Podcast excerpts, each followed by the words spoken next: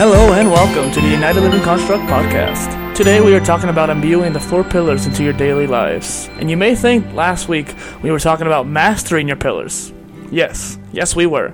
But this is more for the majority of you who are still getting used to the concept of self development. Take for account the possibility to change your life, and that is self development in a nutshell.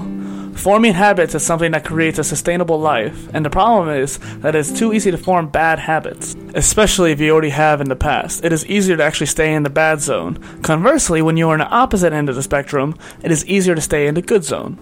The challenge is for most of you is to convert your bad habits into good ones. Let's start off with diet. Your stomach biome has a lot to do with how you eat, digest, your emotions, and even your habits themselves. The thing to realize is, is that the bacteria in your gut is extremely important. There are many different types of bacteria, and for today, we'll keep it simple, without the details clogging up the podcast. We can then focus on why this impacts your life. Your bacteria react what you eat, and what you consume will impact how your stomach biome behaves.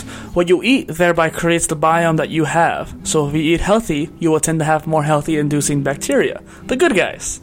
Though, if you eat poorly, then your biome will have more nasty bacteria that makes you sick, feel tired or sluggish, and most of all, make your mood greatly negative. This all comes down to your eating habit and the saying, you are what you eat.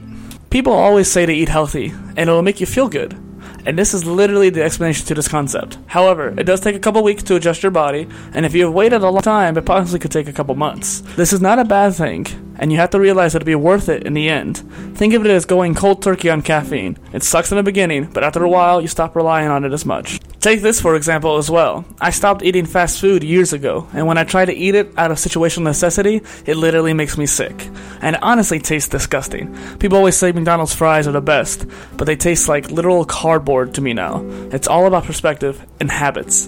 Take steps today towards making good habits in your life. The Four Pillars philosophy was made to be a catalyst for change and a catalyst for your own development, thereby creating a method for you, yes, you, to be able to change your life in the four main avenues the body, the mind, the spirit, and your emotions. Try something new today. Find a new habit to employ in your life, no matter how little or big. Aim for high standards in your life. If you don't work out, start there. Develop the discipline. If you do that, or you can't do that right now, then try meditation or perhaps some brain training online. This is all for the podcast tonight, and I hope that it helps you create a new habit.